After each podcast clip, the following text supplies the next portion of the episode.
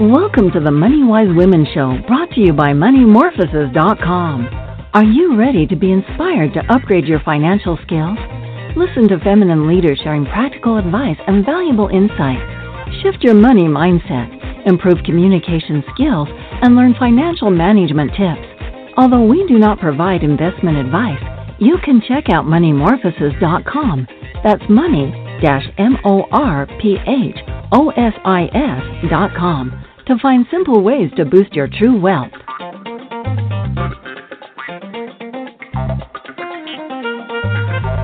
Welcome to the show. This is Crystal Arnold, your hostess and founder of Money Wise Women.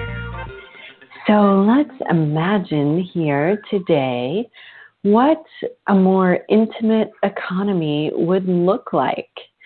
And I imagine people sharing with greater transparency, um, authenticity, and being um, really connected in meaningful relationships. And this is contrast to our current economy, which is more um, extractive and, dare I say, um, slightly abusive as well, in the way that it um, is is really a lot about secrecy and power over. And so I am so pleased to meet um, so many of the leaders, including the two women we have on today, who are championing champ, champions of this uh, vision of how we can invest in a more meaningful uh, way together to really leverage our money, our resources, our relationships to create the impact that we want in the world. And um, just so amazed at the power when women in particular come together to take a stand, to say that I am aligning my values with my money, and uh, we are creating opportunities to invest in new ways, to bank in different ways, to really um, reclaim the power of. Uh, not only exchange and how we choose to exchange, and um, but but also the power of feminine leadership and how we show up in our families, in our communities, and create space for these transformative conversations. And so, this is exactly what our guests are um, doing. And so, I am so excited to have um, two sisters on today, which is very special. Um, and so, we have Annie and Lisa Hodges. And I'll start with telling you about Annie, who is uh, based in Washington, D.C. And she is engaged in, uh, you know, with places and stories, both the new and the old, that serve human connection and healing. And currently, you'll hear Annie's voice most loudly at the intersection between community building, systems of shared value, generative good between sectors, and creative solutions for economic sustainability. And her sister Lisa is the founder of the Shift Project, which aims to help young people match their money with their values and reclaim their personal power as investors, no matter how much they have. She's passionate about bringing impact investing to a broad audience to fuel a better world. And these two uh, women are, you know, in the millennial generation and really taking a lead and uh, really creating impact through um, both the conversations they're having um, around impact investing and uh, just their brilliant insights into what is possible in in um, uh, when we connect in a more intimate way in the economy. And so, uh, yes, let's see. Ladies, I would love to hear, um, you know, what really excites you most about the work that you are doing. Hi, Crystal. This is Lisa speaking, and thank you so much for having us on. We're so excited to be having this conversation.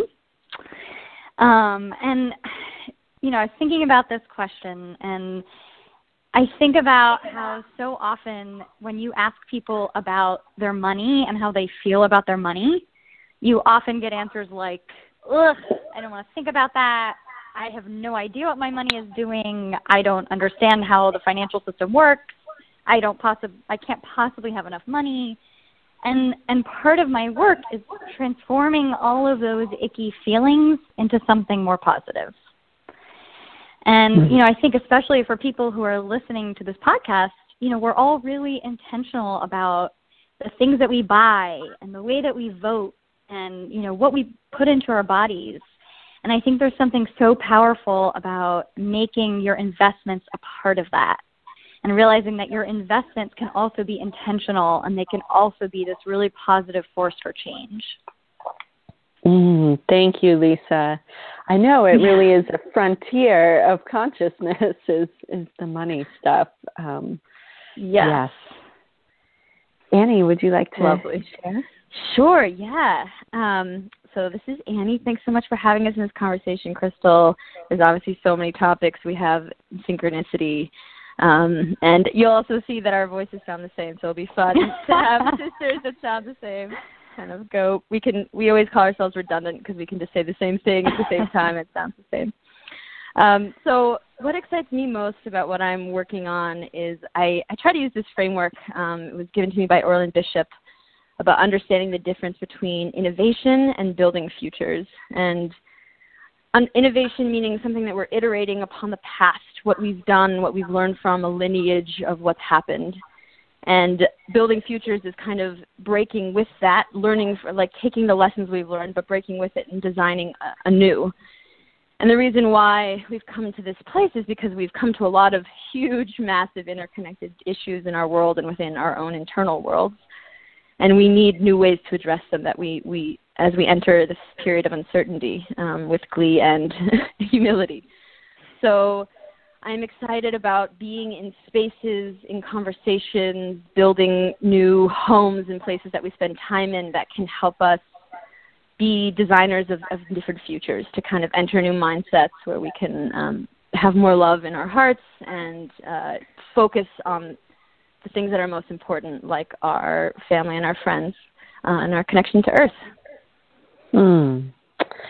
Wonderful. It is such an exciting, invigorating uh, time to be young women, like stepping up and, mm and really saying what will create the more beautiful world that our hearts know is possible. And I just love the really practical steps you ladies are taking towards that let's let's dive right in with a really um, you know uh, intimate topic of your own uh, his- family money history because as many listeners probably realize it really greatly influences us you know our um, money past and the messages and that were passed on from our family about money. And I just find it so inspiring the way that, that you've used um, the kind of challenges and unique family history that you have to then um, bring these gifts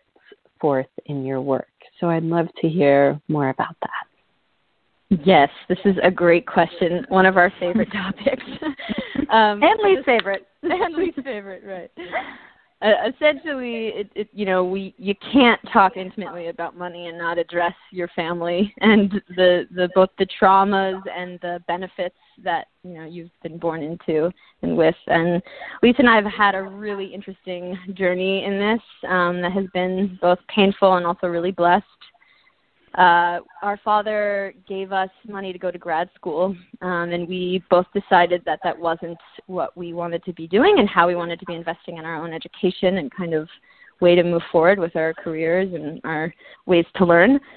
So we were faced with this amazing um, allotment of money, and we had to not only face where it was invested, what it was invested in, looking at different, you know, oil, different type of like really um, S&P 500 investments that had no screening, um, no bearing on if it was helping the world. And we also had to more importantly look at the traumas of where this money came from in our family um what my father had you know my father worked a lot the sacrifices he made but also looking back to his lineage and where he was born. He was born in arkansas into a much different life than my sisters and i have been born into. And um carrying that trauma of when he you know didn't have enough and watching him, you know, be in the American dream and, and rise to this incredible blessing that now we got to experience and have a totally different life. And so, um, inheriting that money, we had to face all of the good and all of the bad. Um, and for me, it was especially traumatic to deal with the privilege. Um, I really didn't understand why I had things that other people didn't. Um, I hadn't done anything differently than other people. I was just born, and so uh, dealing with the, the it was it was oppressing to me to be an oppressor and to be a part of a system that was keeping other people down.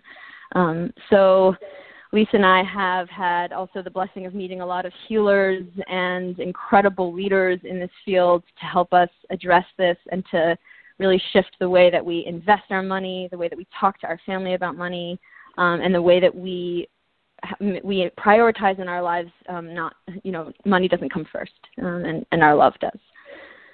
So we've hmm. watched a lot of healing in that, and it's been quite an incredible journey. Um, and we're blessed to be able to even talk about it and get to, you know, explore that pain.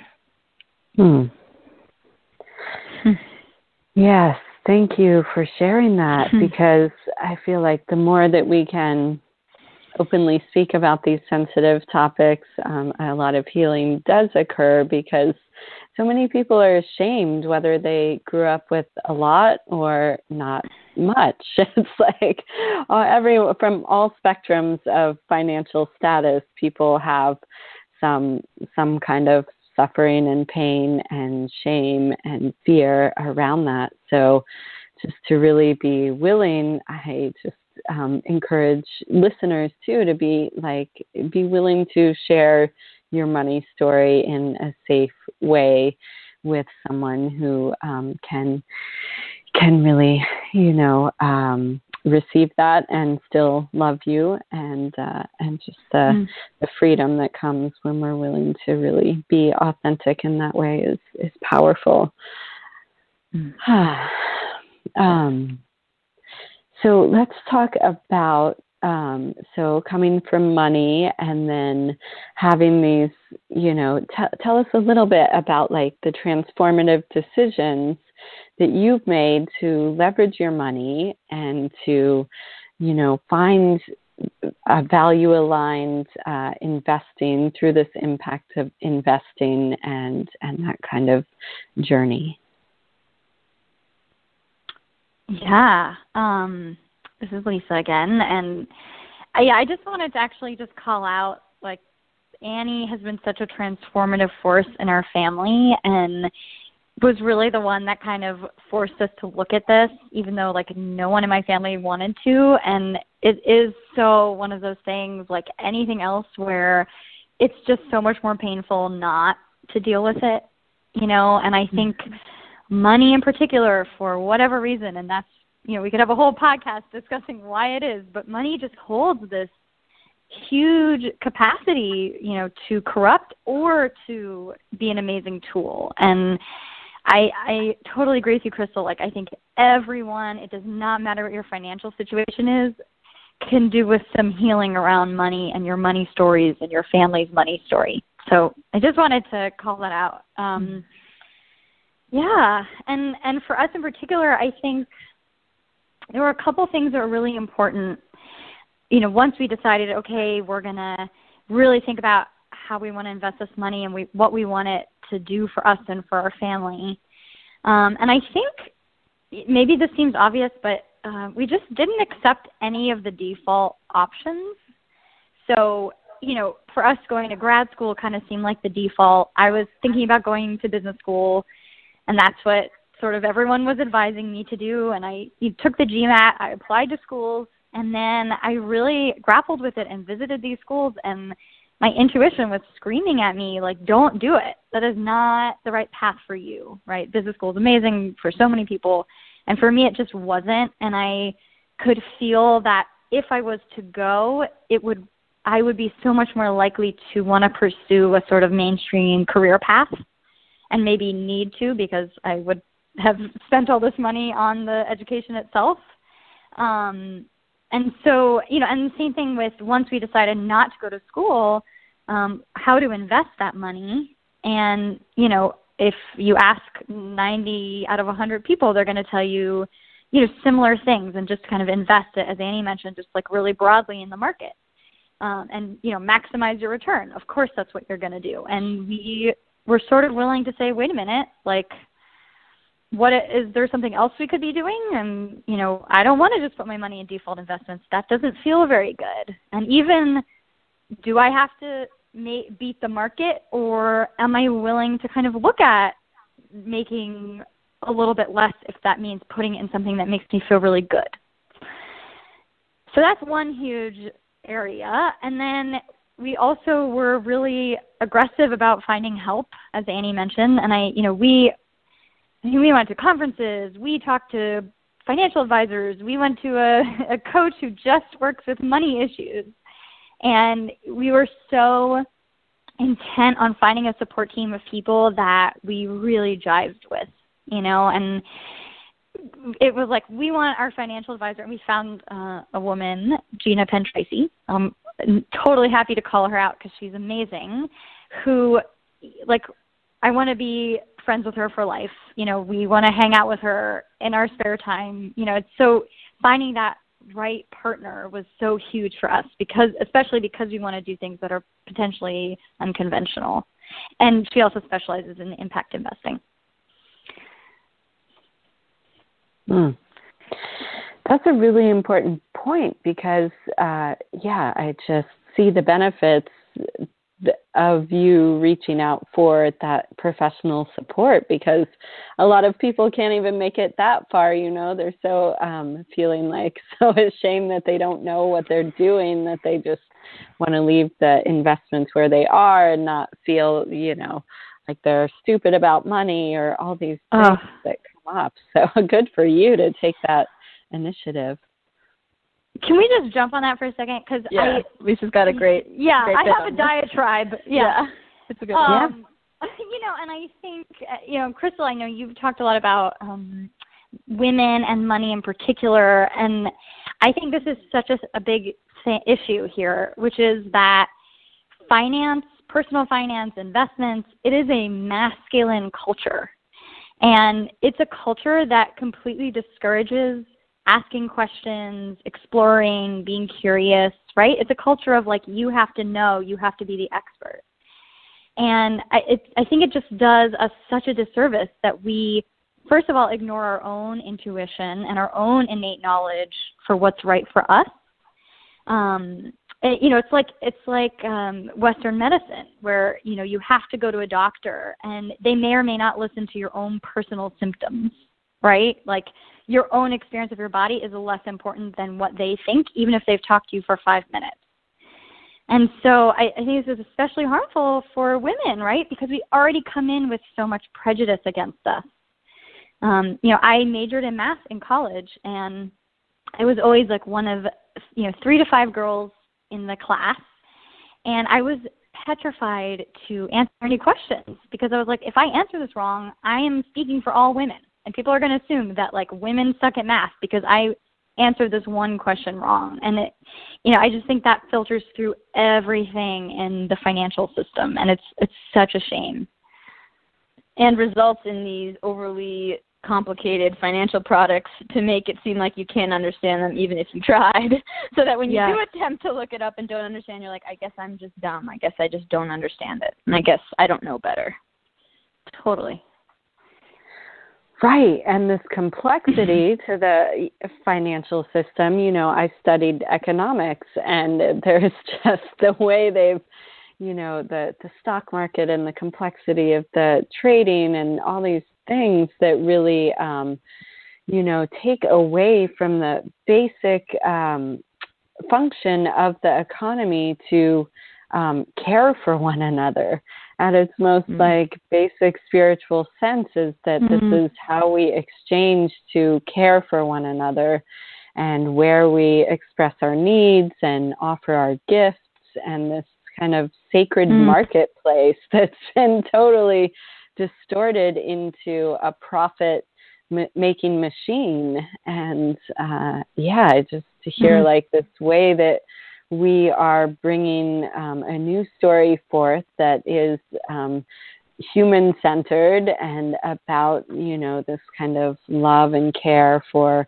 one another and how we steward the earth and our waters and these really um, important uh, resources together so yes mm. I, I, really agree there um, so, are there any other common struggles that you see that um, women have with money? How much time do you have? Yeah. Right. Annie, do you want to? I don't know. Talk. We've talked a lot about, um, you know, just not feeling enough, not feeling worthy, and sort of the scarcity that's embedded in money that we then internalize. I don't know.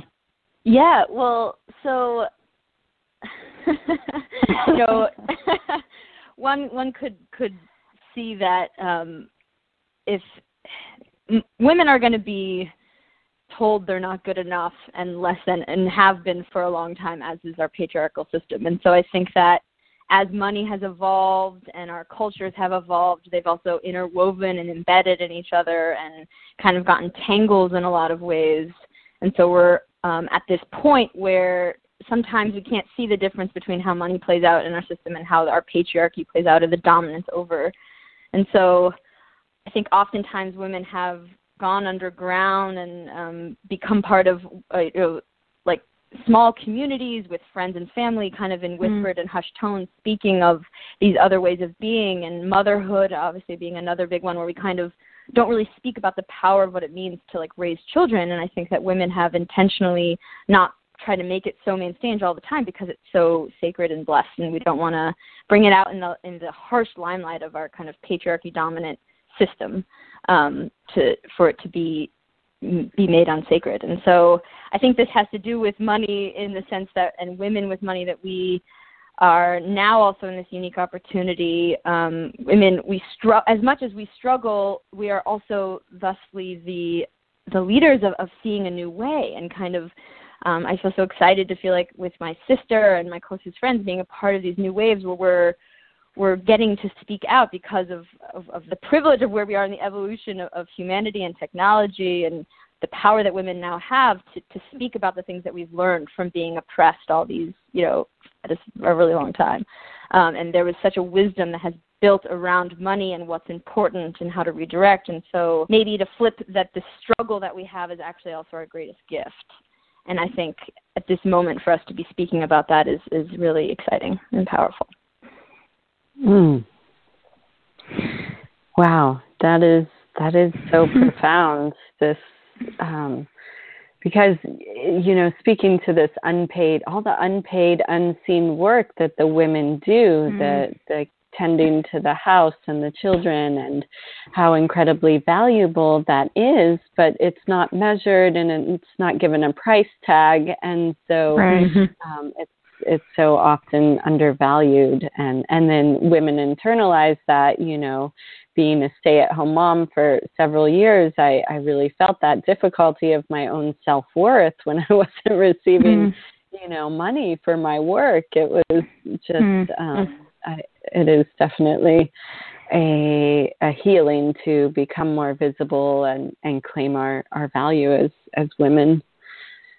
Mm. I, I think about that a lot in terms of the like bringing it back to kind of a really tangible example of the resume of how it's to me seems totally insane that women leave out child rearing or men as well mm-hmm. for taking care of youth as as if it doesn't show so incredibly well somebody's not able to deal with that amount of uncertainty that amount of like dealing in the moment flexibility you know commitment tenderness like all these different things to keep someone alive and to make them a you know a functioning human is so difficult and so and mm-hmm. so sacred. And so, you know, if that was a a highlight on a resume. I was thinking about even for me, you know, I've, I don't have any children, but just to put my relationships and the and the time that I put into them and the sacrifice of other things that I haven't done to prioritize, you know, people close to me as a you know leverage of like this is why I can do this work. This is why you know you should trust me um, instead of kind of like I had this internship or I worked here for a few years. You know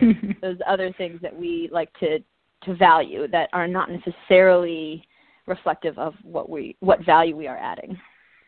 Yeah, kept yeah. child alive for ten years. right. Shout out to my mom. That's quite an accomplishment. right. You don't yeah. hand the kid a bill when they're eighteen and be like, "You owe me big time." yeah.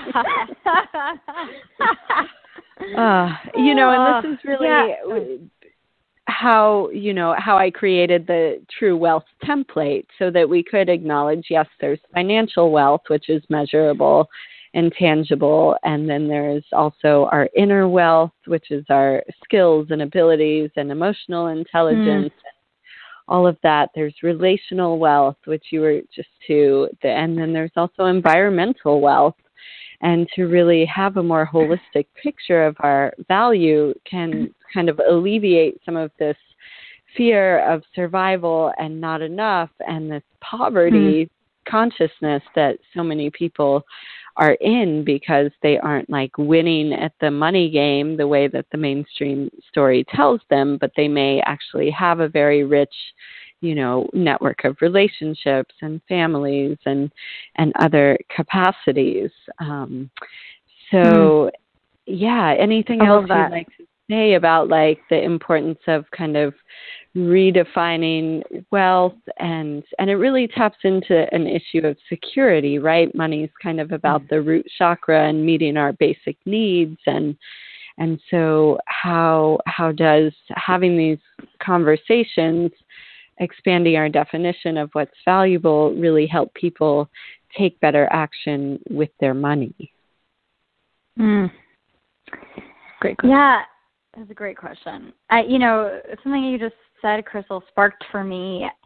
I was just, I've just been thinking about how, you know, I'm building a business right now, and and all I do all day, every day, is think about and talk about money. And I found myself falling into the same trap where, you know, if because I'm not quite sure yet how that business model is going to shake out, and I found myself and still do like, you know being really judgy about it and deciding like oh i guess i'm not very successful and i should be ashamed because like using money as the only barometer. And it's like so easy to fall into that trap you know and i don't know it's so it's so ironic right? Like the, this is part of the message that i am trying to spread and here i am doing the same thing to myself. So i you know i just maybe it's just an acknowledgement that this is hard work and we're Annie and I have a teacher that talks about this work as unspelling, you know, and we're unspelling such powerful, deep rooted stories and it's you know, it's not something you just like learn and then check we're healed. You know, it's a process. Mm. Yeah. Yeah. Definitely a process. I love that unspelling. That idea has been really useful to think of money in that way, um, because especially when it comes to money and, and scarcity, I feel like, or and security, sorry, it's it's equated, right? Like money has become what our security is, and I think that's what I saw and like what we saw growing up. We had there was money and, and yet we didn't always feel secure in certain ways, right? We were lucky enough to be physically secure and all these, uh, you know, emotions care with our mother and all these amazing things, but we saw that there were great gaps in that and there was traumas and other things arose like addiction. And so we were forced to kind of, I, you know, what, what are other forms of security? And, you know, where, what's going on there? And so as I've kind of, you know, looked into money and looked behind the veil and, and tried to understand that spell, I, you know, I think this comes back to scarcity and this idea that, you know, more for me is less for you, and that whatever I have means that you'll that we can't share, and that's embedded in our story of money. It's embedded in the traumas we've inherited of, you know, this past century and more, and so we're we're getting to the bottom of what's at our money system that is allowing us that's keeping us quiet from talking about it and making it seem like if I, you know, if I keep quiet and just do what I do by myself, then I'll have enough and I might be able to survive and be secure, rather than seeing our security as an interwoven that more for me is more for you. That if you're going to do well, I will also do well. Um, and that, and as I, you know, as we start investing our money into what to what we feel like is more aligned with a real sense of security, you you have something that's much richer and you have a lot more wealth like you were talking about like you don't have a poverty of the soul anymore um, when I know that there are people there that are that are with me that that there's an abundance of us working together and, and relying on one another as a kind of you know paradigm shift between being scarce and abundant. Mm. Yeah, mm-hmm.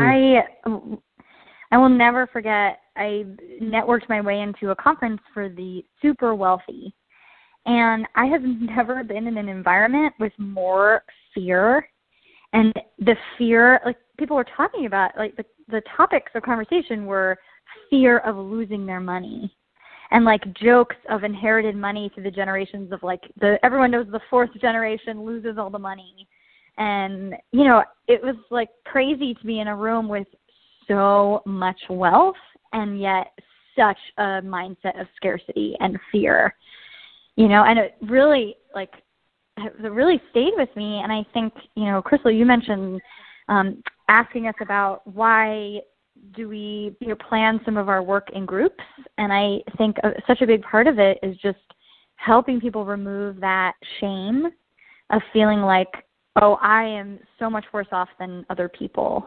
And i don't know what i'm doing and couldn't possibly. And i think there's a this really powerful thing happens when you are sitting with a group of people that are all there supporting each other in you know other ways maybe than financially right? But um they're all there looking at you in the eye and you can you know start to un unknot some of that that shame and fear that you might have.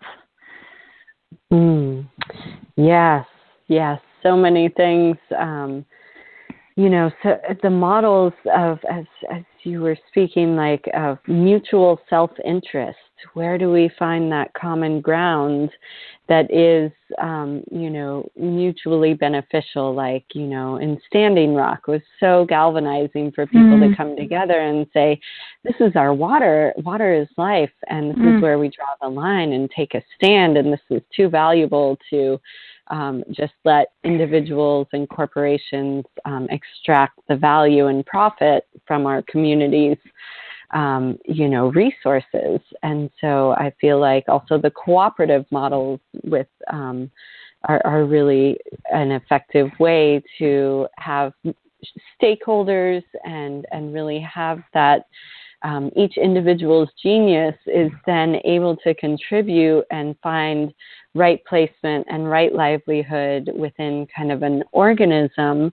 um, you know, which is a cooperative or, or some, you know, intentional community or family, even um, where there is kind of a mutual respect and uh, cooperation and you know really speaking values and and coming into greater alignment um, together. And that's where our power is. It's when, when we're kind of self-aware activated individuals and then able to come together in these groups and and really speak about what is most valuable and and that's that's actually what I would mm. like to dive into um, uh, next. Let's take a short break, and then I would love to hear more about the group work that you're planning with these living room um, finance conversations, and uh, and talk about the power of that uh, conversation.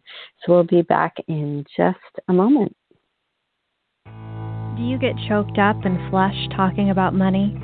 Don't let fear and shame stop you from sharing your value. Speak up, sister.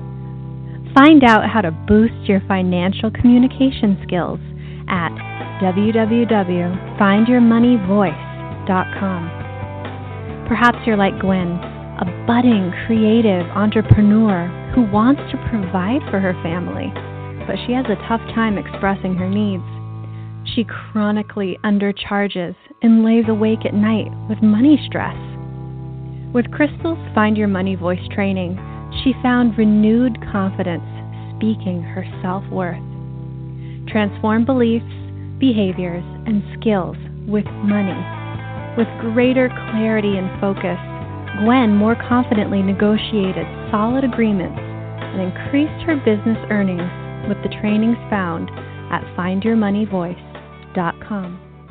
We are back with Lisa and Annie Hodges and just having a delightful conversation and imagining uh, what is possible in this emergent economy of mutual respect and shared um, cooperative endeavors and uh, really you know acknowledging the scarcity and fear and that mainstream uh, messaging, which really keeps us um, enslaved in this mindset where um, you know endless growth is is the purpose. More is better. So there's like this craving that happens. It's like designed right into the economy and the way money is produced and and then internalized as as people feel that they are not enough and there is this chronic scarcity, which leads to competition, isolation, shame, uh, guilt, and just a variety of challenges which keep us out of our power. And so I really um, I want to hear more about uh, your vision for these living room finance meetings and and why you feel that it's so powerful to share our stories and have these intimate, uh, quality conversations to really shift uh, the story of scarcity and bring about this new economy. Great. Um, so you were totally singing our song there with when you were talking about worker cooperatives and sort of thinking about alternate finance structures that kind of match all of the stuff that we've been talking about, like feelings of abundance and cooperation and measuring other things besides just wealth. And I think this is something that Annie and I have both been geeking out about quite a lot recently in our own ways. And um, I actually want to talk to you about community development banks, which is my new favorite thing.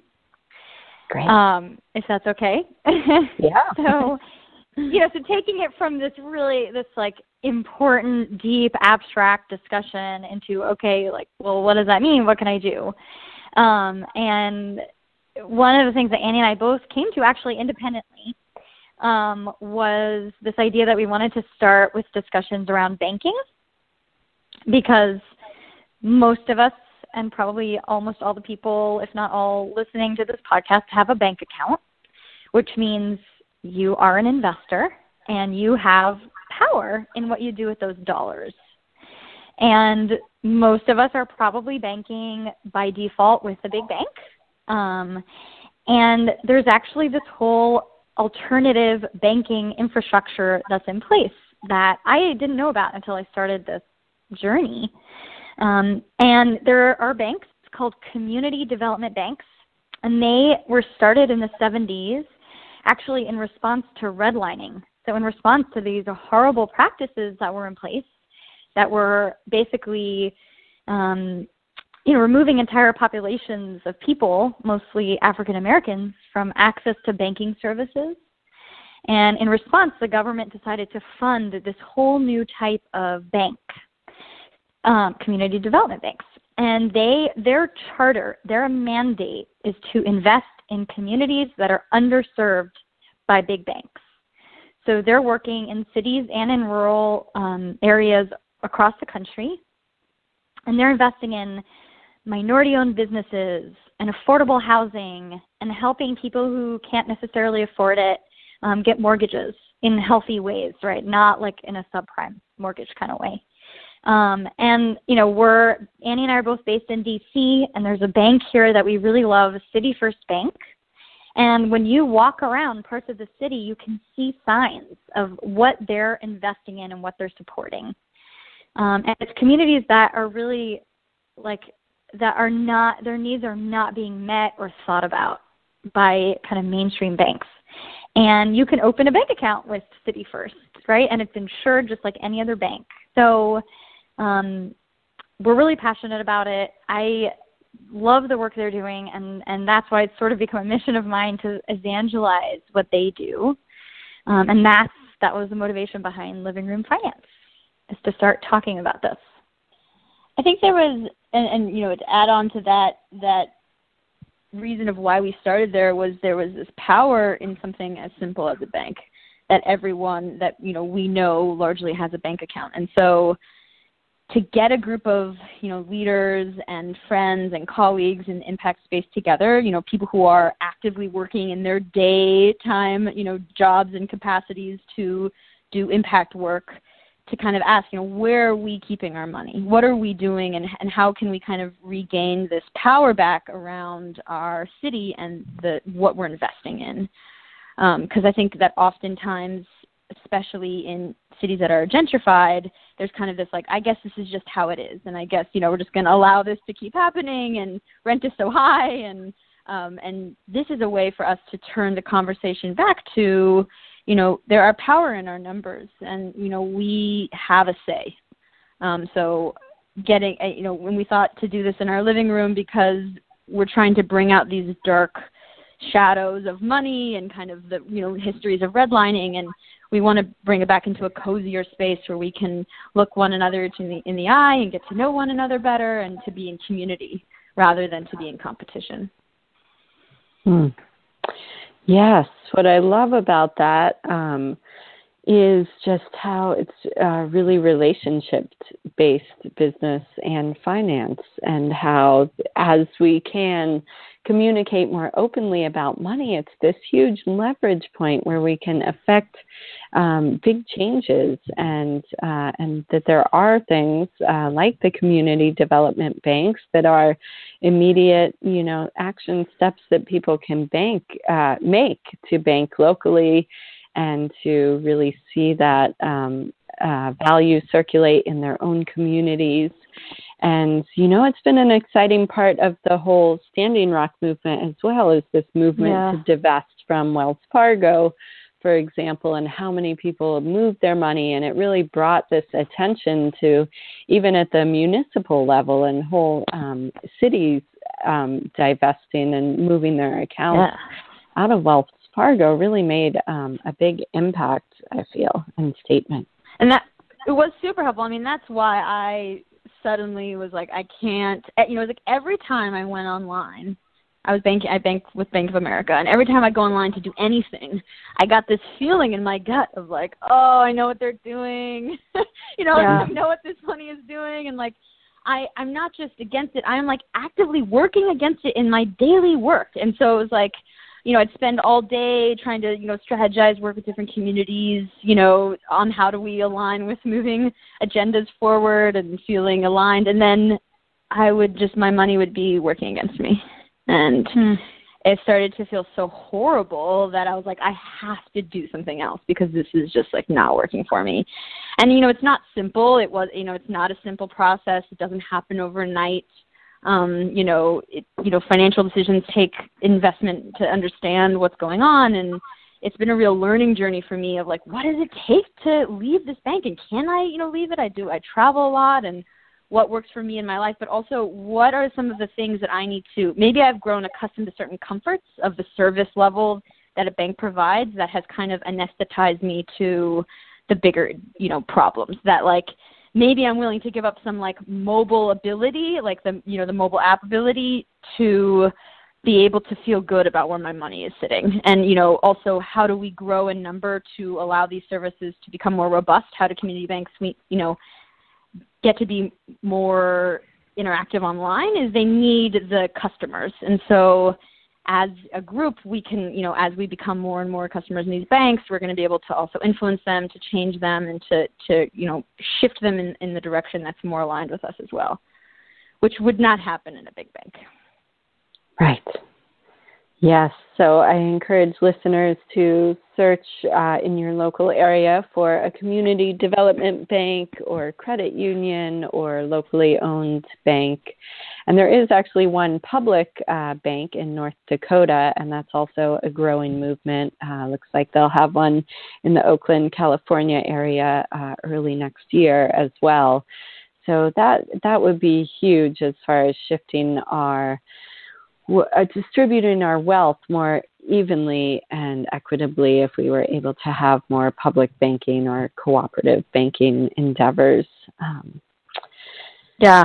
Crystal, can I? I want to just give a shout out to a good friend of ours who's building a product that will let you actually compare banks to find wow. out who's really making an impact, and it's called MightyDeposits.com.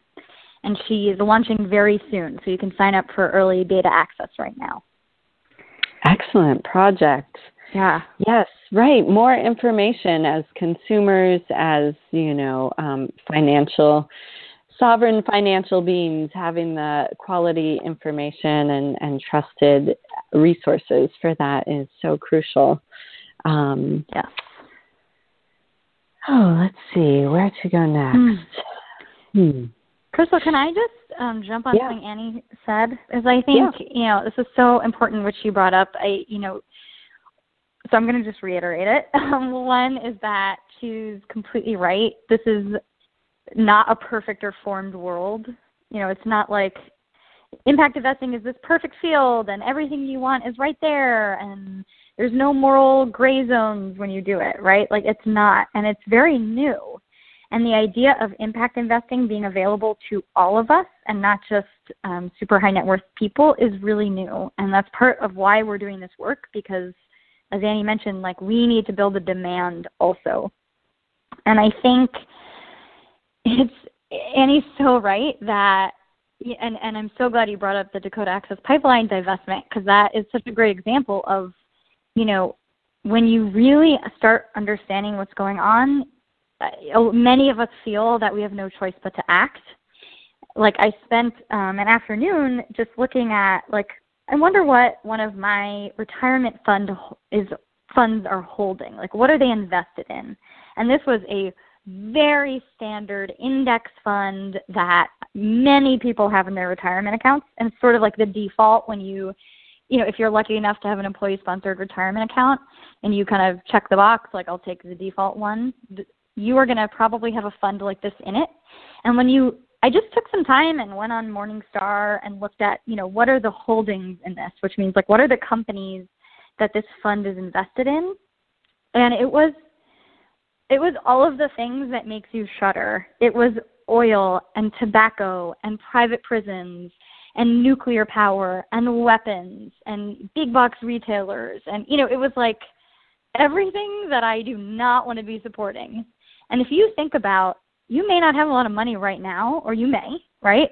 But the amount of money that you will make in your entire lifetime, that is a lot. That is power, man. That is that's real and that is what we want to that is what we want to talk about right like what if i can change my behavior now even if it's just shifting a little bit that has such an impact and if you you know start talking about that to your friends or lobbying your company to start changing the retirement plans like that is a ripple like we need to be working towards that hmm. so well yeah. said yeah, thanks for thanks for really yeah speaking to that and and i hear that call to action like uh you know uh, tell me if this seems accurate like that you are inspiring people who come to these living room um, discussions um, which will then I, I can see those being um, replicated around the country really um, that this it's kind of this inspiration this call to action to become more involved in their financial life. And like you said, anyone with a bank account is an investor. And so I imagine um, the outcomes would be just motivating people, making them aware of some of the options, and and also just helping them become more self-aware and comfortable talking about their own um, money situation and their own money past. Um, does that seem yeah. accurate? Yeah. Yeah, and I think I think a great uh, you know addition to that is something that Crystal we we've also spoken about before it, is this idea of you know our, we're having these in my living room. We're going to have the first one in June, and it's just going to be our friends who are you know we have a lot of incredible network of you know leaders and colleagues in this impact space, and so it's really about living in the what I call like the embodiment of our values. And and I believe that when you know a group of these these folks who are actively working on this stuff during the day begin to align their personal stake in their personal finances with you know different alternative financial institutions, but also with one another, the work will also get better. And so I kind of see this as this holistic maturing of this impact sector um, and this ability for us to become stronger and more resilient to the like many obstacles that we face and the kind of the vast odds that are against us to feel better about one another to have you know a stronger security net to feel more love um, and, and I, so that's kind of I want to you know focus that we're we're really starting with just like our friends and colleagues who kind of agree with this with with the what's what what they want to put behind their money um, so it's not just anybody with a bank account and right away for us, because um, we're I feel like there's such an importance about living in that embodiment and the power it can have in shifting our world. Hmm. Yes, yay! Super excited Amen. to. Uh, yeah, we need more of that everywhere, and and really, you know, I'd like to uh, touch on also the importance of intergenerational exchange, and and you mm-hmm. both, you know, being, um, you know, in the millennial generation, and just um, bringing this forth. And if there's anything you'd say um, to women leaders and entrepreneurs who are in this younger generation um, about some of the challenges and and opportunities um, that that the youth have today. Mm. Mm. Yeah, you know, I think our generation has been really scarred.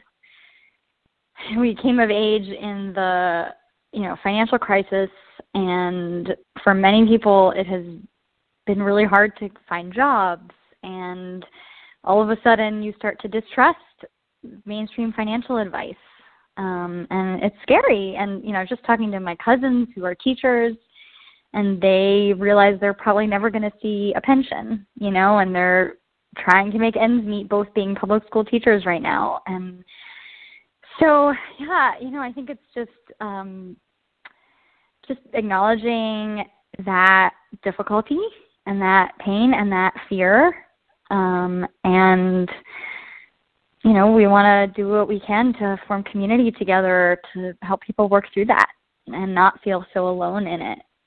And to provide as many resources as we can to sort of demystify personal finance and some of the things you should be doing with your money. Hmm. Yeah. Yeah. Nice, Lisa.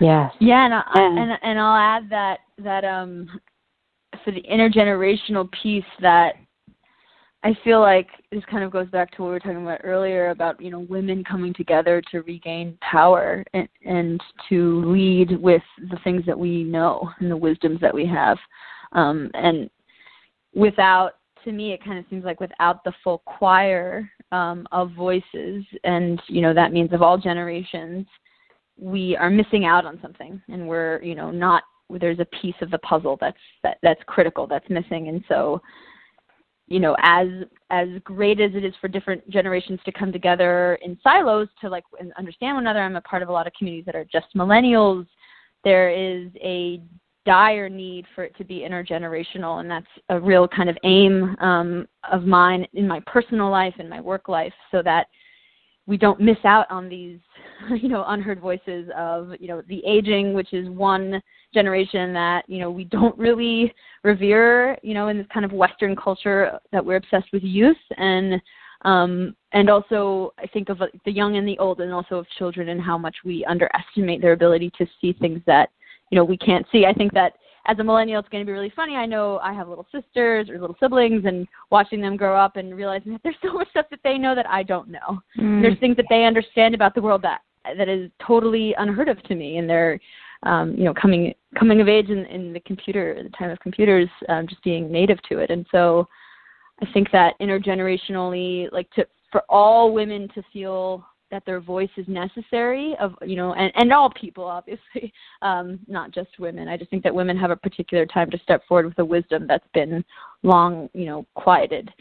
And so finding spaces where all those voices can be heard again is why you know we're doing this in my living room so that it's not this cold kind of you know suit wearing moment. It's bringing money back into the home.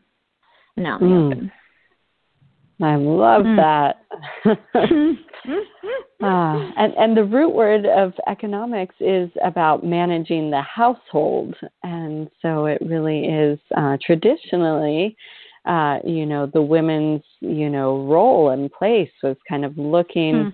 To at the whole big picture and and distributing the resources and protecting the commons and and that kind of role that women played um, that was then you know through the patriarchy kind of that power was was taken more into the hands of the men and the people creating the laws and the um, you know owning the the resources. And so what i heard you know is like how how we can create this resilience because to acknowledge we're going through this transformational time no one really knows where it's leading us to how we're going to come out the Mhm. other side but a lot of people are feeling like on the brink like we are on the Mhm. brink of something there's a Mhm. bit of anxiety slash excitement and um, uncertainty and every generation is is feeling the pressure in a unique way and has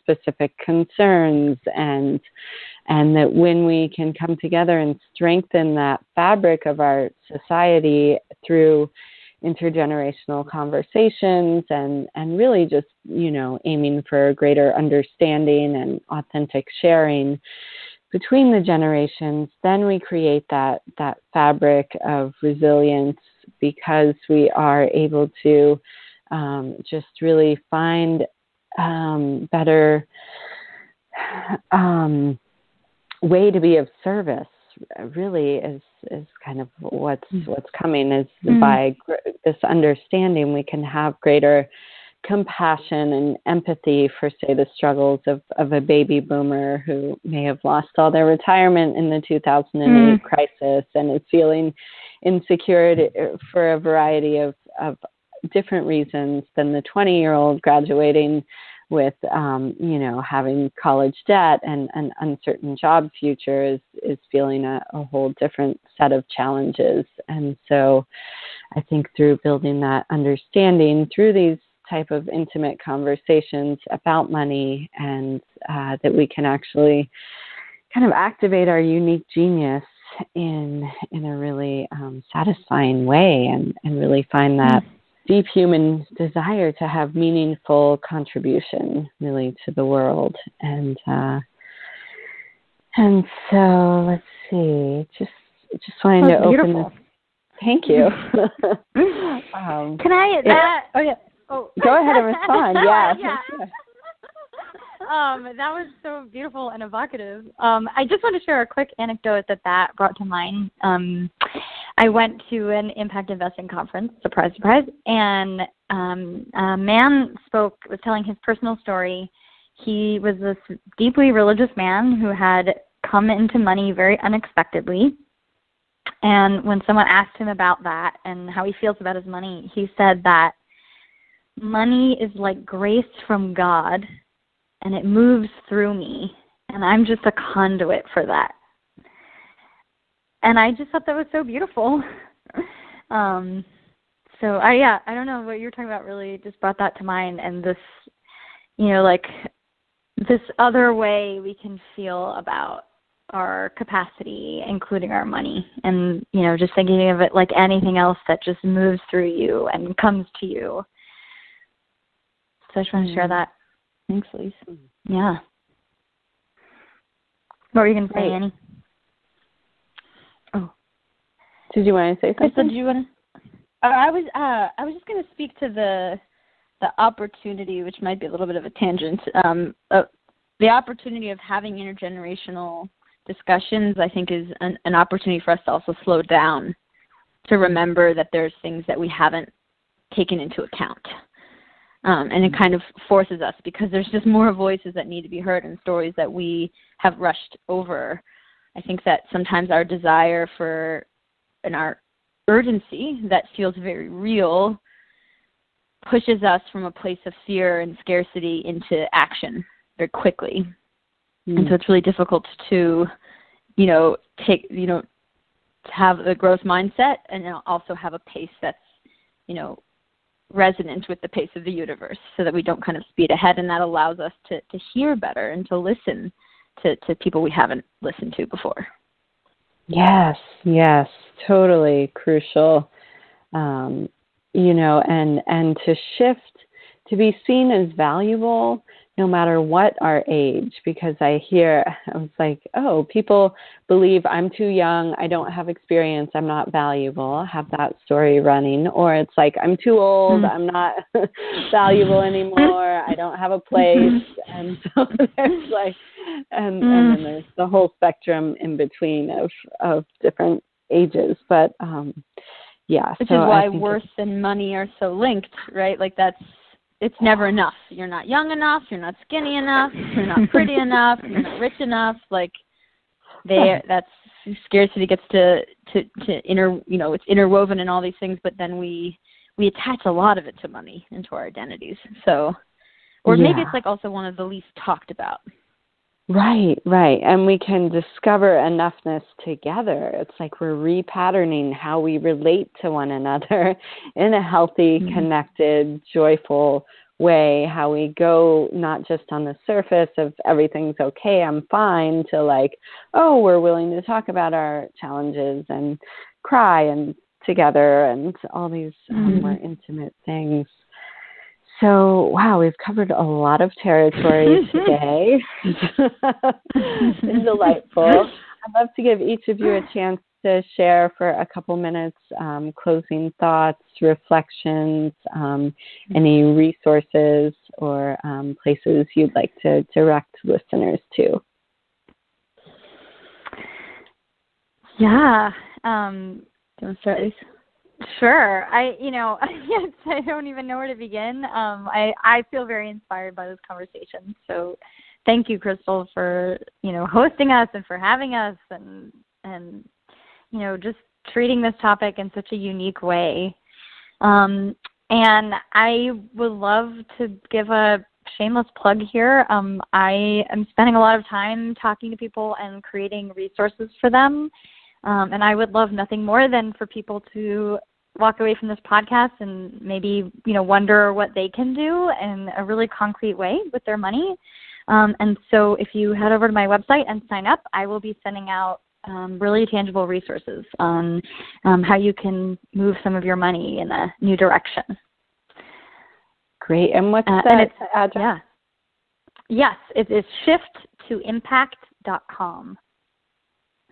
And I think what's really powerful about what Lisa's doing is again this kind of collective lens of you know before impact investing wasn't made for your average millennial who just has a savings account or who has you know a, retirement account.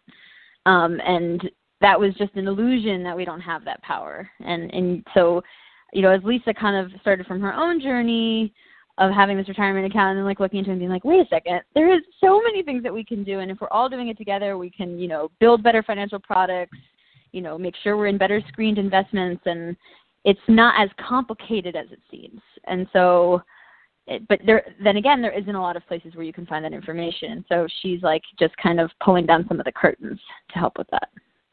Hmm. Yeah, thanks Annie. And yeah, millennials, non millennials, anybody We're all needed. That's right. well, it's um, hmm. I especially love that you're sisters too. It's the first time I've had two guests on at once, and just hmm. really applaud you for um, you know working together and amplifying your impact and your message uh, through through this great connection of sisterhood and uh, hmm just really encourage listeners to um, reflect for a moment and kind of see, maybe closing your eyes, um, what what really stood out for you today. Was there an aha moment or a message that really touched you? And do you feel inspired to take some action in this week towards aligning your values with your money, towards having uh, deeper, more meaningful relationships by having open conversations about money with someone you care about. So, those are my two challenges to listeners to really look at how you personally can align your values with your money, whether it's through your bank account, your investments, um, or your will, how, you know, any variety of ways. Um, and and then looking at money, a few specific money conversations that would bring you um, more intimacy, greater understanding, and be able to connect uh, in a really meaningful way with someone around money. And so, thank you, both Annie and Lisa, for being uh, leaders in this field, for bringing your enthusiasm, your brilliant minds, your open hearts, and your feminine leadership to um, such a masculine uh, dominated field of money. I really am so excited to um, follow you and, and see what kind of resources uh, you bring forth and and how these living room conversations unfold because it's incredibly valuable and every single person listening we are all have a unique genius to bring forth at this time that is incredibly valuable and needed and so i want you all to trust your own gifts and abilities and and be willing to share those with the world. Thank you so much, mm, Crystal. Thank you. Really grateful. Of course, my pleasure. All right, everyone, have a beautiful day.